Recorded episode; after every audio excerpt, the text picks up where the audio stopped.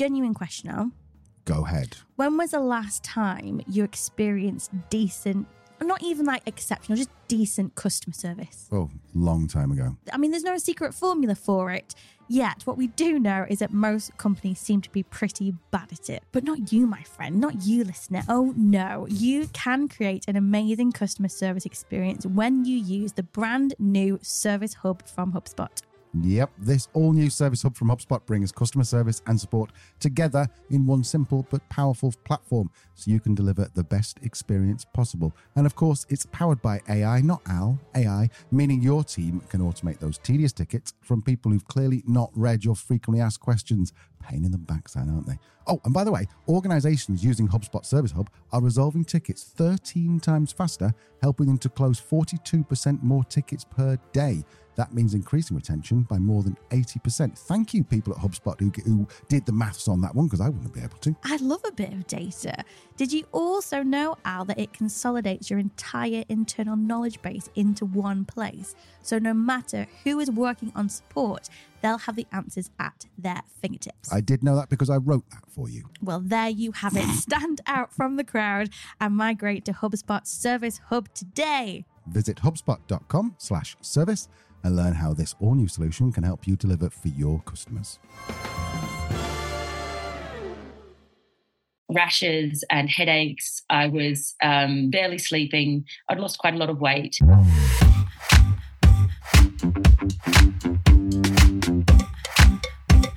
Hello and welcome to Truth, Lies, and Workplace Culture podcast. We aim to simplify the science of people. My name is Al and I'm a business owner. My name is Leanne, I'm a business psychologist. And welcome. We are talking all about burnout over the next couple of episodes, some chunky episodes coming up. Um, today, we've got a panel on burnout with three expert guests. Uh, firstly, we've got Will Hasek, who's a board certified clinical psychologist. Then we have Cait Donovan, who's a burnout coach and podcaster. And finally, we have Sally Clarke, who's a well-being and burnout researcher and expert. Now, Leanne is obviously another expert, and sh- her suggestion is that burnout is the pandemic that we just didn't see coming. We've seen quiet quitting, and there's a fair bit on, on our podcast about quiet quitting. We've seen about the great resignation, but the big risk we think in 2023 and 2024 is burnout. So, Leanne, what do we need to know about burnout? The first thing to know about burnout is that it is on the up. Um, so, as you mentioned, there, our wonderful guest, Sally Clarke, she is one of the researchers behind um, Infinite Potentials, the State of Workplace Wellbeing 2023. Um, and it, it had some quite quite sad reading, to be honest, Al, um, in terms of the prevalence of burnout. Um, it's going up. It was estimated to be about 29% in 2020, 34% in 2021, and 38% in 2022. One might say that's not a huge surprise given the stress and and challenge and uncertainty and that we went through with the the pandemic. Um, and yeah, things like quiet quitting and the great resignation I think are indicators of people trying to find alternatives to burnout. So making big, bold decisions before they burn out. But yeah, the reality is that the continuing stress in our lives, the the post pandemic trauma we're all still dealing with and the shifts that we're seeing in the workplace um, in terms of reevaluating how work fits into our lives. I think we're all just freaking exhausted at this point, and I think burnout is significantly going to is going to be a significant problem in 2023 if we don't act now. Now, I think what's interesting is that people who are slightly older generation, so Generation X and Boomers, which I'm 45, so I fall into the Generation X. Um, there's been a kind of a thing where you don't burnout's always been there, but you don't really talk about it. You joke about it. Um, you know, it, it wasn't a thing in the 80s and 90s to go off with stress. You just got on with it. And of course, that's not very healthy at all. Now we've there's a lot less stigma attached to it. I think it is good that we are starting to talk about it a bit more. Yeah, I, I agree. And I, I think that this the scary thing about burnout is it's not it's not just a case of oh i'm exhausted i need a break it has like serious physical health connotations I mean, in terms of heart disease, in terms of cancer rates, they're all linked to stress. And anecdotally, you do hear of people who retire and then pass away within a few mm. months. It's similar to, you know, how you you've been working really hard, you take time off and, and then you get colds and flu because when we're under stress, our immune system is in overdrive. So when it relaxes, it all comes flooding in.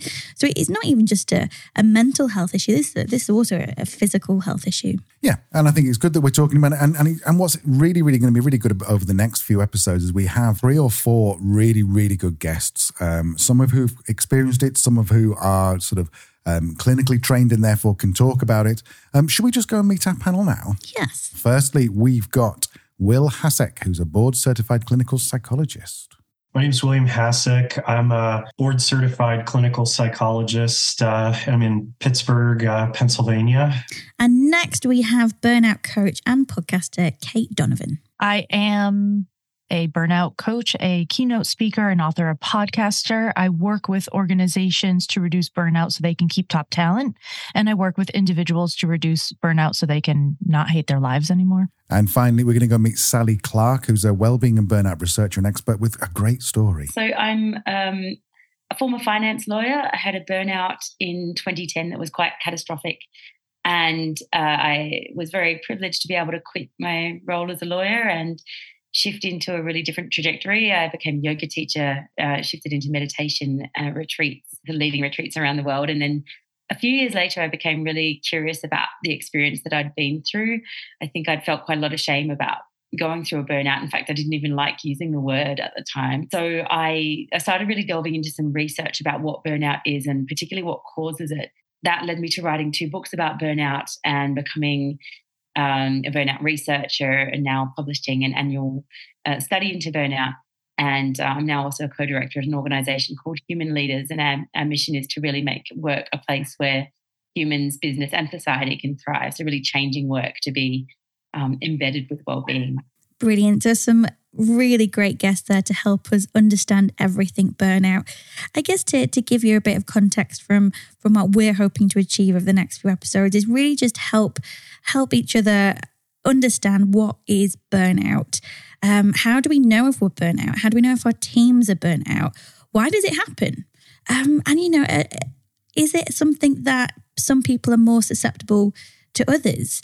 Um, and of course, because we're everything people and culture, why should leaders care about burnout? What does it mean for your business? And crucially, what can we do to prevent burnout from happening in the future? So, should we start off with a clinical definition of burnout from Cait? I have a very strong belief that we all have to start with the scientific definition as it's given today. I don't necessarily, I say that with the caveat of I don't necessarily agree with the current definition, but I think we should always start there because then at least we are starting at some sort of consensus. So the World Health Organization adopted the definition from Christina Maslach and researchers of burnout that says burnout is a multi component occupational phenomenon, which consists of three things. The first is physical and emotional exhaustion. The second is cynicism and detachment. And the third is a lack of productivity or a lack of feeling that your work is impactful. And to help us dig a bit deeper, let's hear from our second guest, Will. The research on burnout uh, kind of shows that, that burnout has basically three components. Um, so one of those is emotional exhaustion. Um, so when somebody's burnt out, they they just feel depleted, um, exhausted, uh, like they have no energy left to give to their job. And you know, sometimes that can manifest physically too. They they just um, will describe just feeling tired all the time. Um, they uh, the second component is uh, sometimes called like detachment or depersonalization. So um, you know that kind of involves pe- people developing a very cynical attitude toward work toward the people they work with and often toward the world you know more generally. There's just intense kind of pessimism that comes out. And then the last is a diminished sense of personal accomplishment. So they're kind of feeling like they're not doing anything significant. They're not working toward any goals that matter to them that they're career and perhaps their life more generally isn't moving in a in a significant direction anymore. So I think what's interesting is asking what the difference is between a bad day and burnout. That's a good question. I mean, I, I think you know one of the um, things I would consider most is how pervasive and how kind of um, long this has been going on. Right, that uh, if somebody is having a bad day. Um, and it's just sort of uh, I don't know colored their perception and and you know they're they're just uh, having just a negative attitude about everything. I don't know that's to be expected. You know everyone has a day like that, but I think when that's going on for weeks at a time uh, you know, and when you're seeing like they, they just even the work tasks that they enjoyed in the past, they just no longer have the same energy about them, no longer the same passion. That that's when it starts to become concerning. Will was here on on the key there. What's the difference between a, a bad day and burnout? Burnout is is a result of a persistence of, of state um, of prolonged stress and with that comes lots of physical and psychological symptoms um, that, that we will be able to observe in ourselves and in the people around us. So let's hear a bit more from Cait and her research findings on how people experience burnout. I did my own research on this. The top symptoms outside of the three components that I just mentioned as the definition, the top symptoms that I saw over the people that I surveyed who were all self proclaimed as burnt out. So let that be clear that the subjects were in charge of their own definition of burnout. The top three things were headaches, migraines, and neck and shoulder tension. So a lot going on up here. When we think of stress, what do we think of, right? Headaches, neck tension, we're right in line with that.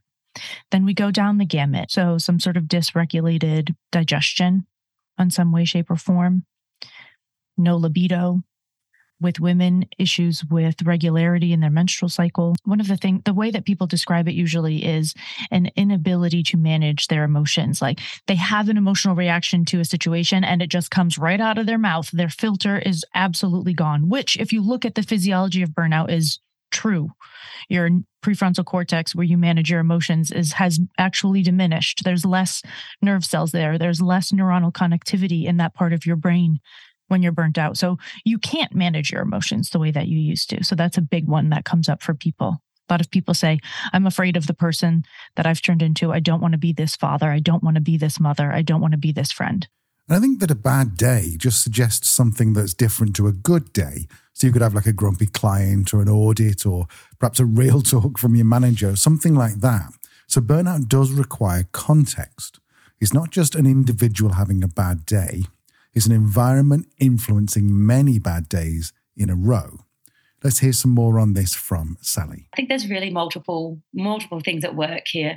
And one is that we tend to still because burnout happens to the individual, it happens to people. We tend to still frame it as an individual issue when really, you know, all of my research, both from my books and in the study, the the, the causes of, of um, burnout are in fact um, systemic and cultural. Whether that's in an organisation or even just in our broader society, the way we talk and think about work, the beliefs that we have about work, that kind of we then internalize. So it's it's a really pervasive kind of number of causes. I think January is a particularly high risk time for burnout. I think many of us will go into the um, the Christmas break thinking we've got time off, I'll reset, I'll get the rest that I need, and then come back in January and actually not feel any better. If you are concerned that you are experiencing burnout, let's just recap those three components of burnout again. So, physical and emotional exhaustion detachment and cynicism, so being pessimistic as well, and diminished personal accomplishment, so a feeling that your work is not providing any meaning, purpose, or value within your life. So that's what the definition of burnout is. What are the biggest misconceptions about burnout? I asked Will. Burnout isn't sort of just a response to stress. I think that's something that people often get wrong. It's, oh, you know, work, they're just really overwhelmed and they're getting burnt out. I mean, you know, a person can have a stressful job without getting burnt out. I think when people start to get burnt out, it, it's, they've kind of lost hope. It's like they've tried a lot of different things to deal with the work stress they're starting to feel trapped they're starting to feel hopeless they're starting to feel like there's nothing they can they can really do to change their circumstances. You know because one big mistake that i see with burnout is people focus on the exhaustion piece of it um, right? The you know and i think that's because if you talk to a burnt out person that's the thing that's going to kind of jump to mind to them first. It's what they're feeling the most. Um, but that's only one, you know, obviously one of the three components. I would argue it's not even necessarily the most significant component, right? Um, unfortunately, I think, you know, when a lot of businesses are like asking about burnout, they're only asking about the exhaustion component. A really important point there from Will. There are three main components of burnout. Exhaustion is just one. Let's hear about another misconception on burnout from Cait. I think the thing that's missing from that definition for me, I know why they're doing it, but I think the thing that's missing from that definition is an acceptance of the fact that it's not just about the workplace. So this is very specifically in the World Health Organization definition, a workplace phenomenon, an occupational phenomenon. This is not a disease. This is not a syndrome. This is a workplace phenomenon. And it doesn't happen outside of those, that context. And that doesn't really make a lot of sense to me, especially because when I burnt out myself, I was an entrepreneur. So I was creating my own phenomenon, if you know what I mean. I was in charge of everything. I could decide how many hours I worked and what kind of systems were in place and how people were treated and how I treated myself. And I still burnt out. So I think that there's still places for this definition to grow and mature over time. I think, of course, of course, it exists outside of work. Burnout is, if we're going to look at the physiology and the psychology of burnout, burnout is the result of long term chronic stress. So, why would that only be related to the workplace? That can be related to caregiving, can be related to just being a parent these days. It can be related to poverty. It can be related to, I mean, we can go into social determinants of health if you want, I mean, it can be related to so many things disability, chronic illness. Cait's right to, to raise that as a point. The, the definition is fairly new in terms of its acceptance by the World Health Organization. It is not yet present within the DSM 5. We've talked about that before. Um, so, yeah, there is definitely room for growth here. Um, let's hear from, from Sally. Just knowing that burnout is not a weakness, burnout is not a sign of failure. It happens to some of the most brilliant people. We know it really is something that happens to people who are highly intelligent and who it's not for lack of trying. Um, it's just not your fault as an individual. Um, and finding help um, and and talking to people and engaging the support systems around you is is really key. And you deserve that healing. You deserve to live, you know, a full and and vibrant life. So I'm curious, Leanne. Do you think there are some people or roles that are more susceptible to burnout? As Sally said, you know, burnout is not a sign of weakness. Burnout isn't something that happens to people who just can't hack the pace. Um, burnout can happen to anyone in any industry at any level. Um, and in fact, even the most recent data, you know, we might have thought that people managers might experience burnout at a different rate than non people managers. The latest data shows that isn't the case. And surprisingly, as well, those that have caring responsibilities at home um, experience burnout the same rate as those who do not, um, which I thought was initially quite surprising because I think if you're balancing kind of caring and work, you might be more susceptible to burnout. But then, equally, if we unpack that a little bit more, people who have perhaps caring responsibilities, families at home, are probably much more likely to have a strong support network around them. And that in itself is going to help protect you against burnout. There are some trends in demographics. The under 45s typically suffer with burnout more frequently and marginally uh, females. However, other research does dispute this, as Will explain. There is a recent study that was done trying to look at rates of burnout between men and women. And previously, it had been uh, research had suggested that women uh, burnt out more than men or more frequently. But this study really challenged that. And it kind of showed men and women burn out at comparable rates, uh, but in different ways. That women tend to show more signs of exhaustion, whereas men tend to show more signs of that detachment, depersonalization, right? So if you're not looking at all the components, you're going to miss big chunks of your workforce that that might be kind of burnt out.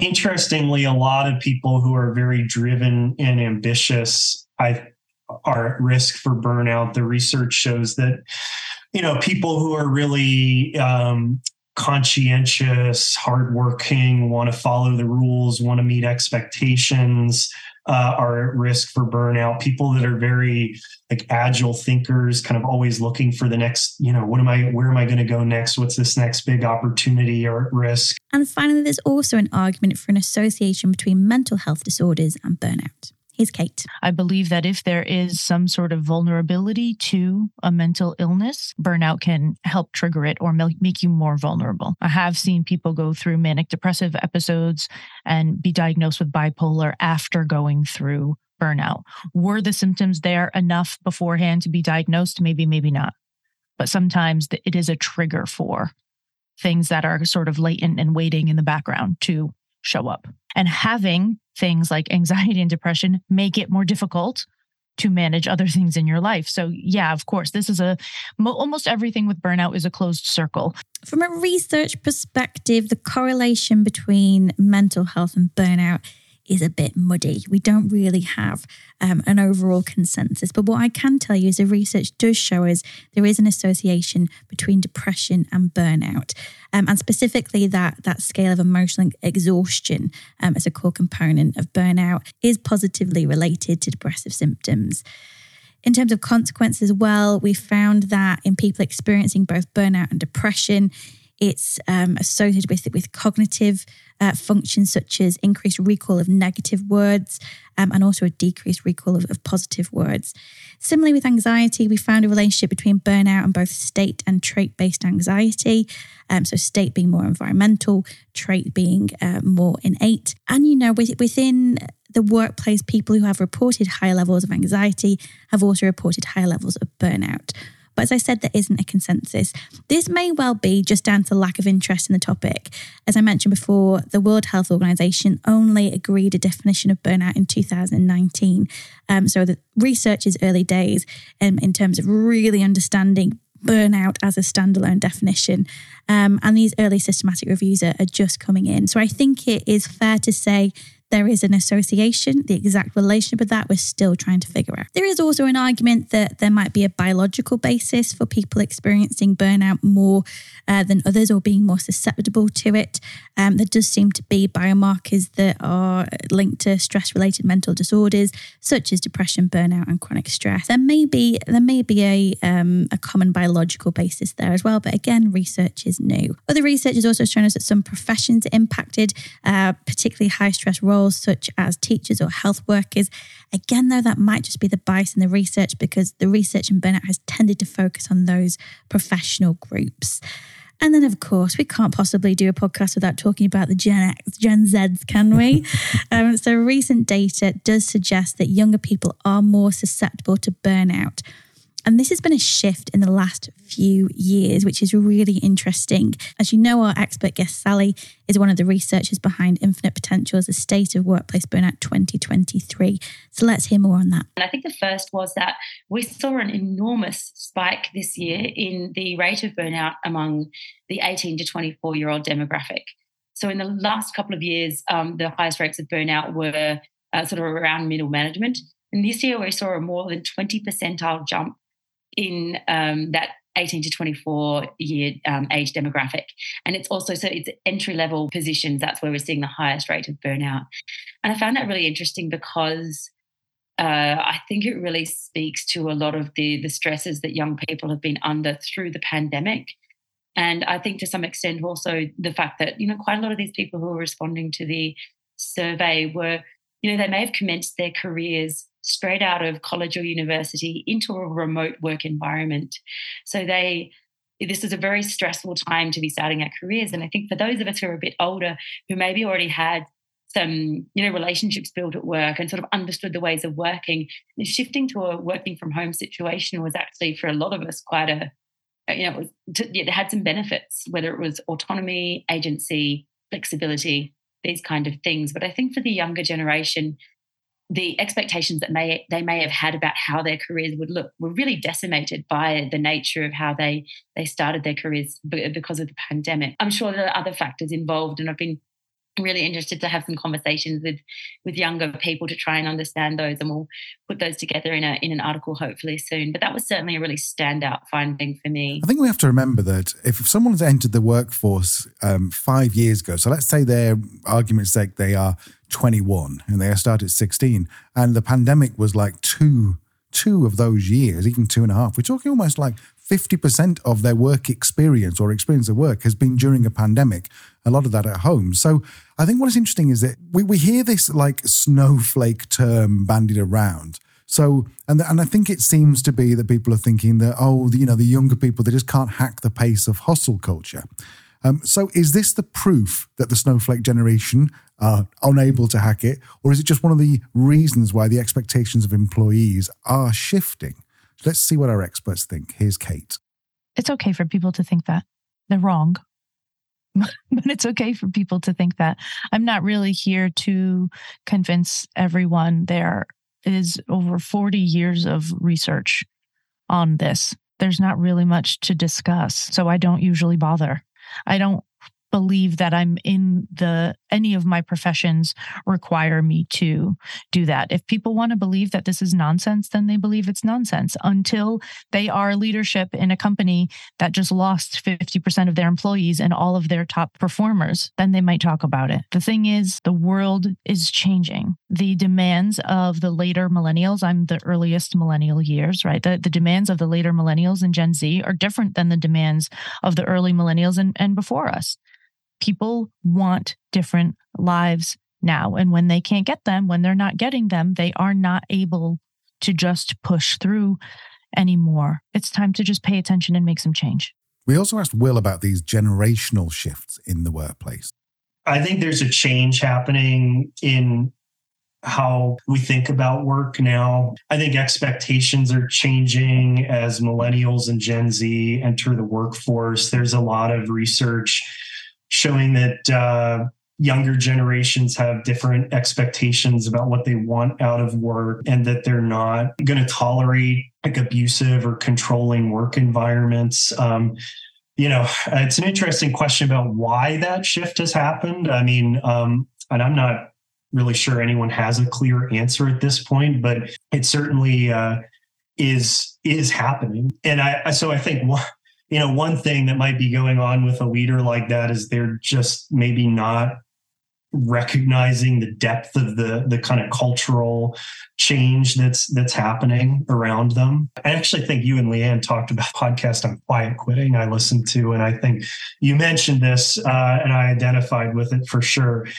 Um, both my parents very successful in their careers, very hardworking. But I mean, you know, they really burnt the candle at both ends. You know, it, it took a toll on them. And, you know, thank goodness they recently retired. Um, and, uh, you know, but I look back and saw, you know, just years and years of them uh, working so hard and, you know, really questioning, like, why am I doing this? Uh, am I really doing anything meaningful in my job? Um, and you know, I, I think it took a toll on them. And and I mean, you know, I mean, not only do I feel for them, but I don't think anybody should have to feel that way at, at work. I've experienced periods of high stress throughout my career. And if I'm being honest, one period of, of burnout. I remember on the lead up to that, being told things like you need to toughen up, you need to be more resilient, you need a thicker skin. Um, and you know what? As a leader, you might be thinking about the same about some of the people in, in your team. You might have even said some of the same things. This approach is flawed. And here's Sally to explain why. It's a really great point, and it one it's one that really sort of makes me a little bit incensed because I really find it quite cruel to some extent that there is this constant focus on the individual should be more resilient. We are offering the individual more meditation apps and yoga classes, and I say this as a qualified yoga and meditation teacher. That will not prevent burnout.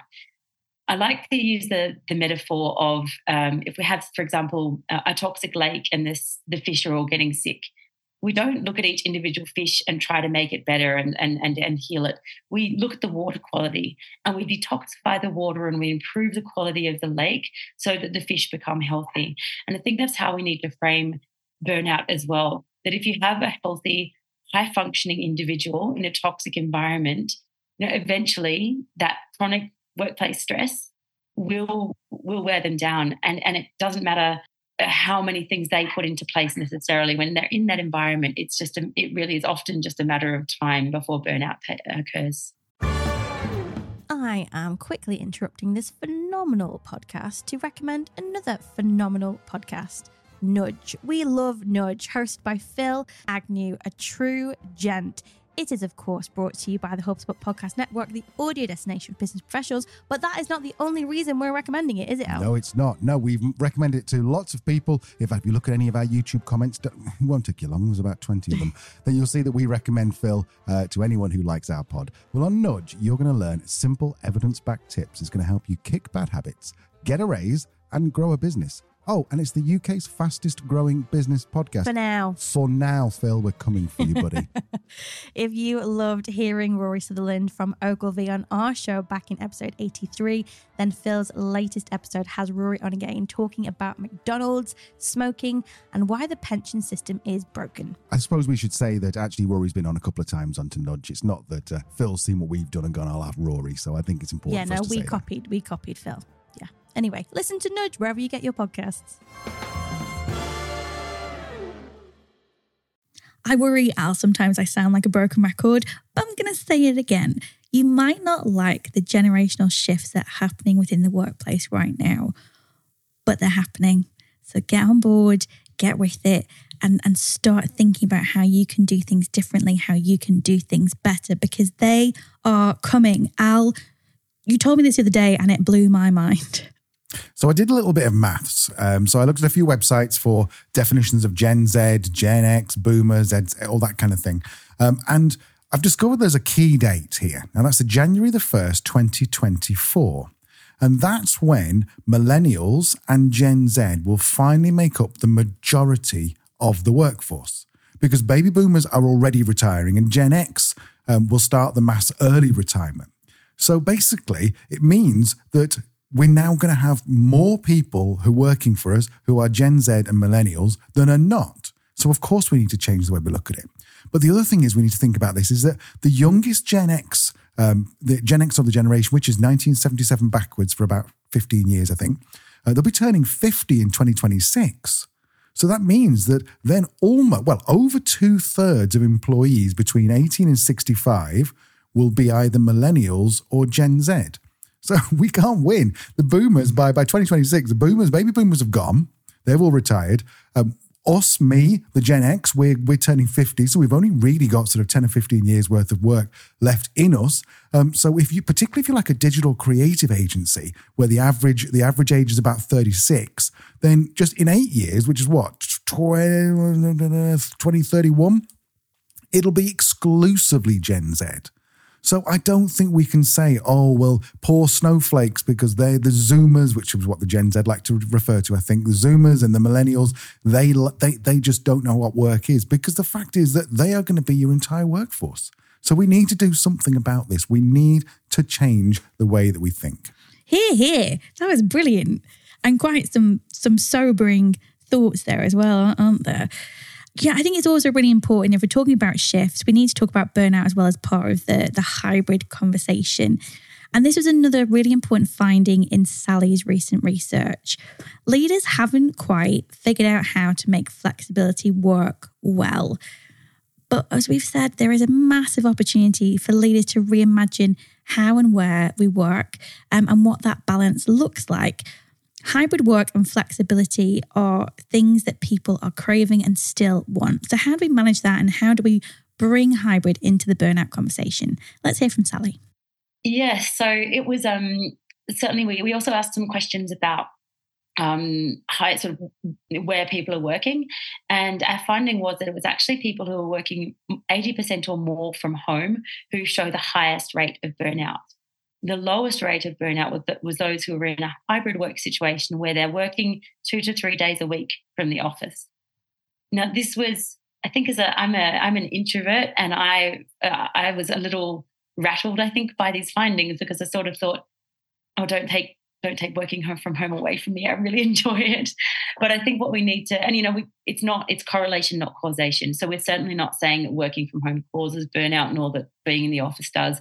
But I think what those findings showed to me was that the, the hybrid work conversation is one that we really need to have very mindfully. And we really need to involve people sort of in this conversation. And I think, you know, again, as I said, a lot of us have found this sense of autonomy, agency, yoga pants, being able to you know, throw some washing on during the day, maybe pop to the shops. There's some flexibility in the way that we work that was opened up as a result of the pandemic.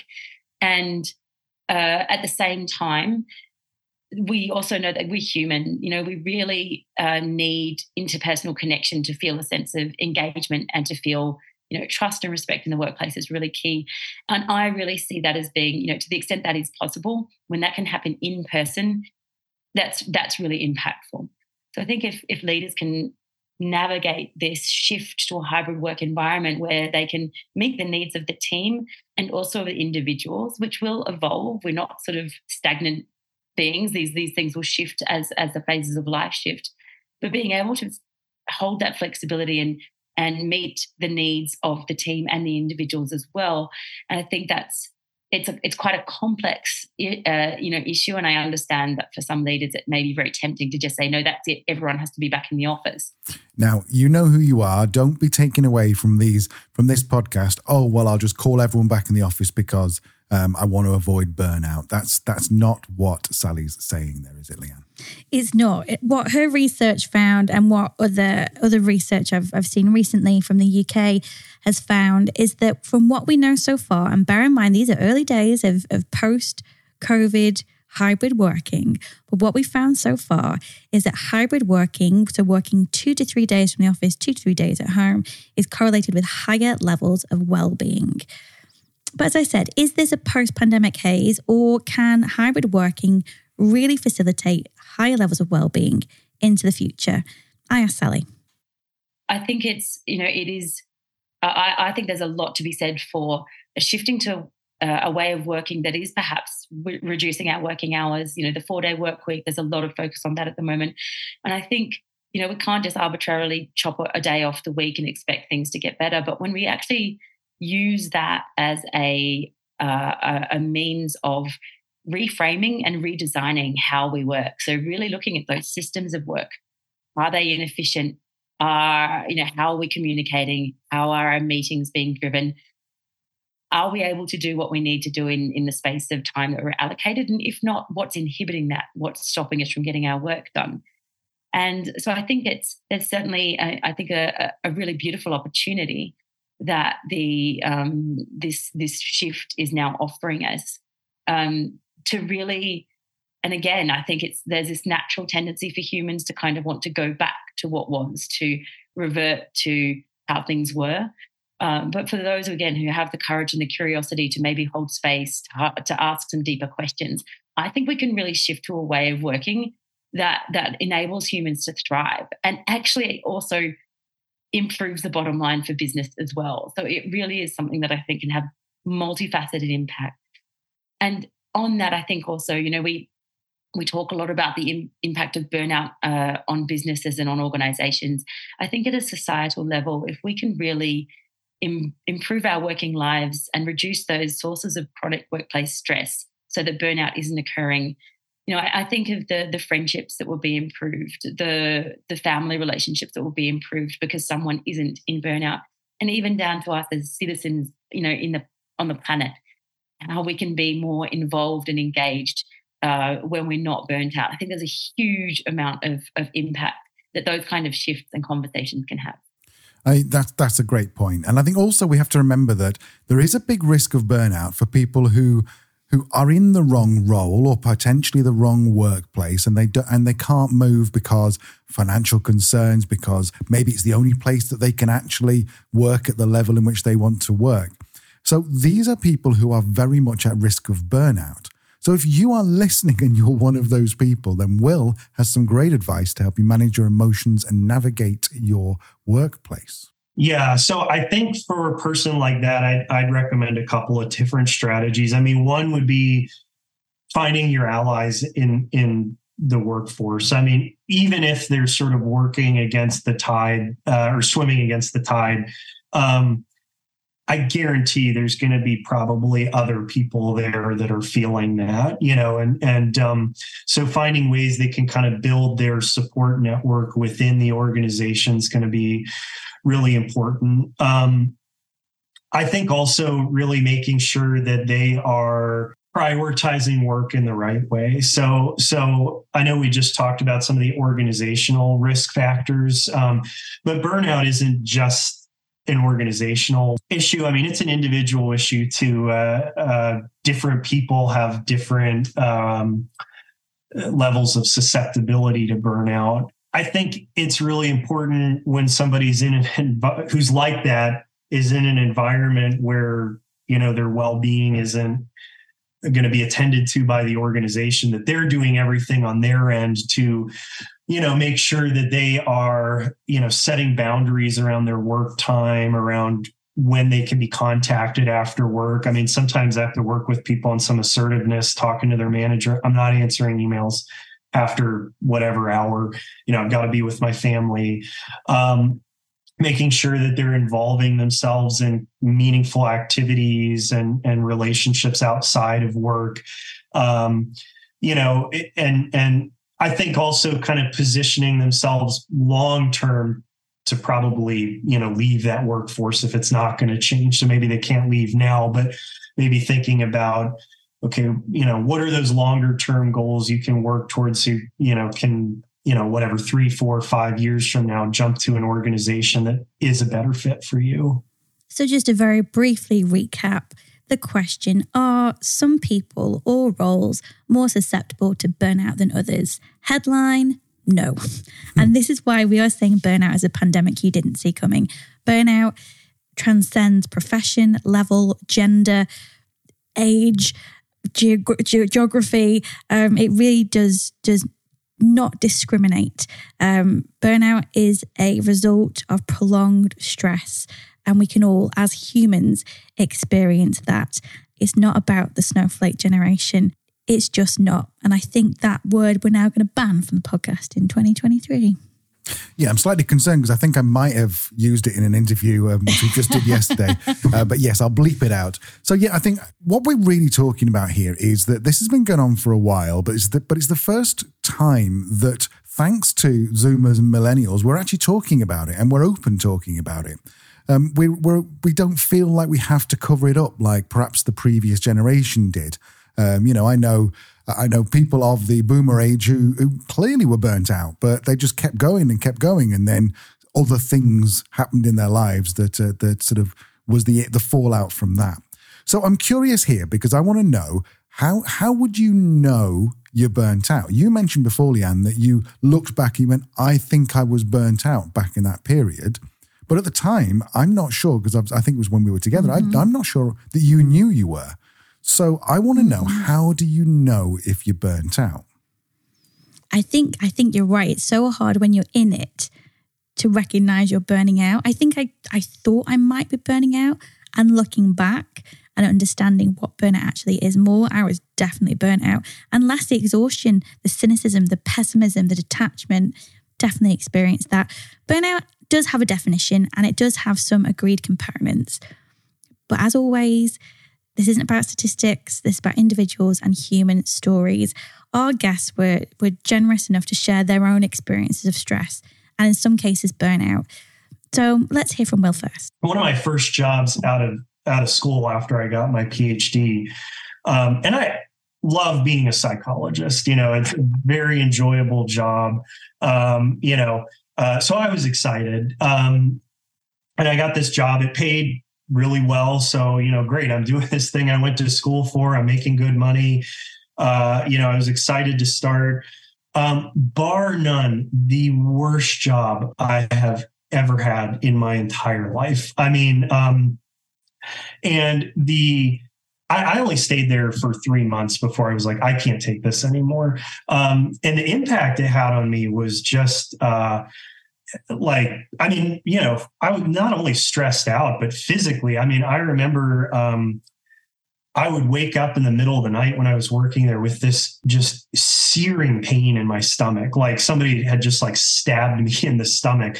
And I had never felt anything like that before in my life, you know, and thank goodness, uh, you know, I had a good support system, colleagues, my wife, uh, friends, you know, and, and were really telling me, you got to get out of there. Um, and, you know, you know the the the stomach pain went away the stress went away i mean it really like i don't think though i realized just how much of a toll it was taking on me until i left. And and i mean i can't imagine if i had stayed there for years i mean it probably would have had you know much more like permanent long standing effects on on me. And you know sadly i see that sometimes uh in the people i work with you know that they've been in a stressful job for so long. It's probably had a permanent irreversible effect on their health at some level. And you know work should not should not hurt i mean i know it's a job you know it there's a reason they pay you to do it it's not going to be fun all the time but uh and it's not going to be engaging all the time but it, it should not be something that that is a source of profound pain and suffering like that I love what that Will shared his experience. And I think just a couple of things I'd, I'd like to just to pick up on. You know, Will is a psychologist. I'm a psychologist. We're not saying creating these lovely, harmonious environments where where everyone can do what they want, whatever they want. And that's not how it works. But work shouldn't hurt. And I think you suggested that Will should get that on a t-shirt out. I think I did. I think I did. Yeah, he's so honest about things, and um, I say we've got someone next week as well who's equally honest. Uh, so, uh, so I, I, you know, I just love hearing these these human stories because I'm probably the same as most listeners. We're not scientists where you can understand all these complex ideas. We just we just want to hear the story and go, okay, yeah, I resonate with that, or I know someone who. Yeah, and I don't think you can underestimate the the physical symptoms of stress. You know, Will mentioned a few there. Um, I've suffered with skin problems, with rashes, with vertigo, so getting dizzy when I stand up, with literally feeling of pressure on my shoulders. And Cait delves into this a little bit more as she shares her personal experience with burnout. I burnt out horribly and stayed in a burnout cycle for six or seven years. I didn't know what burnout was, so I couldn't fix it. I couldn't handle it because I didn't know what was going on. I was angry and resentful all the time. Every time anyone asked me, even to go to lunch, like my friends, I was living in Prague at the time and in Warsaw. This started living in Warsaw and continued through my time in Prague, which was a lovely place to live. And I had a beautiful life and I was very lucky and all these beautiful things. My friends would write and say, Hey, let's have lunch this week. And my immediate response would be like, Don't they know how busy I am? I was working 25 hours a week it just it none of it made sense i at the very worst part physically from the tram to my apartment there was a 4 minute walk and it was up a hill and i had a dog well we have a dog and so I would I'd get home from work. I would be leaving work at one o'clock. So I worked, you know, eight to 1.30 or eight to two on Mondays and Wednesdays. It's not that many hours. I would leave at two o'clock and be done for the day. Should be a beautiful life, right? I'd get on the tram, I'd get back to my stop, I'd look up the hill, and I would think, like, I don't know how I'm going to make it up this hill. And then once I get there, I don't know how I'm going to walk the dog. I, I don't know if I can do it. And I would start my journey up the hill and I would stop on someone's stoop halfway up because I literally physically could not get there. This is coming from someone who's been an athlete her whole life. I was a competitive gymnast for 10 years. I was captain of my field hockey team. I ran track. I cross country skied 120 kilometers over a week in Finland. Like, I couldn't do it. I couldn't function. I couldn't. And it just crushed me because I couldn't figure out what was going on. My blood work was fine, everything was working, but I couldn't walk four minutes up a hill. So, as you heard there, Cait was really struggling to get a handle on her health. It wasn't until she found an article that things all started to make sense. I read that article and I thought, okay, at least now I have something to work with. There are plenty of reasons why my stress management system would be off kilter. I grew up in an my in an addictive household. I mean, there, there's reasons for it. So I understood as soon as I saw it, I got it. I was like, okay, I get this. I can see what's happening here. And as a typical rule, because I grew up in very close to the poverty line and didn't have a lot of access to things, I do everything myself. I'm a big do it yourselfer because it's cost effective for the most part. At this point was the first time in my life where I realized that I was not going to be able to DIY this. I just wasn't going to be able to do it because if I could have done it, I would have done it already. Not with, with all of my knowledge and with all of my experience with patients and with as much help as I had given other people, this I was not going to be able to do on my own. So I hired a therapist first. I went through my first few weeks of therapy and then I hired a coach. Those are very different processes and I needed them both. Once I was through a lot of those things and I started to get some energy back, I hired a functional medicine practitioner. I overhauled my diet. I took a bunch of supplements and slowly waited my way out. It took about a year, 15 months to get myself back. I mean, it's just if you if you if you ever doubted the physical implications or physical health implications of burnout, then just listen to that. Like this, the, you know, the lady's a freaking athlete. Um, you know, it's it's just kind of heartbreaking. I feel you could you could feel the you could hear the emotion. She relived, relived it in in the way that she spoke. So we also asked Sally about her experience of burnout. But uh, when I look back, it's I was in abject denial. So I was um, I was having physical symptoms. So I was having quite a lot of rashes and headaches. I was um, barely sleeping. I'd lost quite a lot of weight uh, anyone who um, sort of showed any concern to me, I'd just tell them that they didn't understand corporate law and basically tell them to get lost. Um, and it was actually, I was flying to, I was living in Amsterdam and I was flying to the city of Nantes in France to visit my brother because he was living there. And I'd, I'd worked till really late, jumped into a taxi, sped to the airport. I don't remember anything about the flight. I just remember arriving at the arrivals hall in Nantes and lying, laying eyes on my brother and collapsing to the floor. And I started crying and I couldn't stop. And it took my body giving way underneath me for me to acknowledge that there was something wrong. And over that weekend with my brother, I talked, you know, I said, I'm, I'm miserable and I've been miserable for a while. We talked about what my options were. And when I went back to Amsterdam, I spoke to the partner that I was working for and, and started that journey of, of acknowledging what I was going through. And I was very privileged to be in a position where I could leave that job. And so I quit and left probably about five months after that point. I was also very lucky to be in the Netherlands where there's um, there's health healthcare legislation and infrastructure around burnout that that exists there. But it was, you know, I think full recovery took probably a couple of years um, after that for me to really get to a place where it's very difficult to compare because I really felt like quite a new version of myself, a much more authentic and happier version of myself. Um, but it's, you know, I see it a lot with the clients that I work with in my coaching and uh, people that I speak to that it is something where we really want to just be back. We want to be full of energy and and using our incredible capacities um, to the best that we can. And it's a, it can be a very frustrating and slow process of healing, uh, which is uh, probably one of the reasons that my mission is to, you know, to really uh, embed well-being at work so that the word burnout becomes redundant. What I find really interesting about all of our experts and, and their experiences of, of burnout is the acknowledgement that this took many years to go through a full recovery and that it has a very real and potential impact on your long-term health. Burnout isn't stress. Burnout isn't a bad day. Burnout isn't not being able to hack hustle culture burnout is a, is a significant issue that we need to deal with within our organizations. It's as simple as that. Um, I, I, don't think we could have asked any more of our experts to put it so beautifully mm-hmm. why burnout is important. And as business leaders, as business owners, why we have a responsibility to prevent people from hitting rock bottom.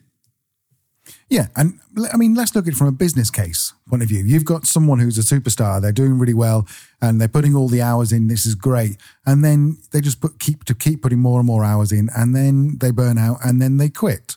And you're like, well, shit, what am I going to do? Because not only have I lost my best person, therefore, a probably business function is down, maybe sales, maybe creative, whatever. But you also then have to spend all the money to find someone else. And the likelihood of finding someone else who's as good as that previous person is probably slim. And then, you, you know, so the whole thing is it's, it's not fluff. There is a business case for this because you, if you had a piece of equipment and you were running it 24 7, and then it, and then it broke after six weeks, you'd look back and go, "Shit, I wish I hadn't done that. I should have just, you know, given it a bit of a break. I would have should have turned it off for for overnight or something." The, you know, it, there is a business case for this. I just say as well, and equally, if you're a business leader, burnout is an issue you need to take seriously for yourself. You know, we we've all been there. We've all we've all done it ourselves. We've all seen other other people push themselves to the limits. You are not immune. Look at our guest here. We had a professional athlete um, and some with expertise in, in healthcare. We had a corporate lawyer operating at the highest possible level of her field. We had a board certified clinical psychologist. Nobody is immune.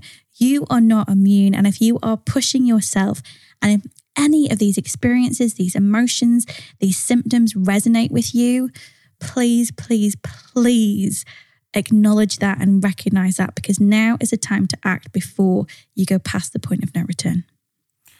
Okay, I mean we're halfway through this. This, this is uh, we, we're going to do a second part of this. Uh, there's a lot of stuff to get through. What's coming up next in the next episode or the next part of this part two is how do I know if my team is burnt out? We're going to look into that. We're going to ask why does burnout happen? we're going to say, what does burnout actually mean for my business? Now, we've talked a little bit more about that, the actual business case, but we're going to go into more of that and ask our experts about that.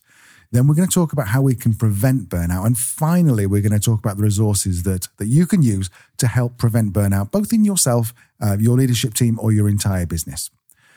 So, a bit exhausted after that, Leanne. a bit burnt out. I didn't want to make that joke because I felt like I might be. Uh, I might because we know that isn't burnout. We know now. We've educated ourselves and our listeners. Um, but yes, I think it's time for a break. Time to to rest, recharge, and we will be back with part two of our episode on burnout, the pandemic you didn't see coming. See you soon. And by the way, if you haven't subscribed yet, then please do. Um, if you subscribe, you'll make sure that every episode comes directly to your app. And also, it really helps us to grow the show and get more and more people to listen to it because the more people subscribe, the more likely it is that Apple or whatever Google are going to be able to show this to other people. So if you enjoyed this episode and you're not already subscribed, click that subscribe button. See you next time. Bye.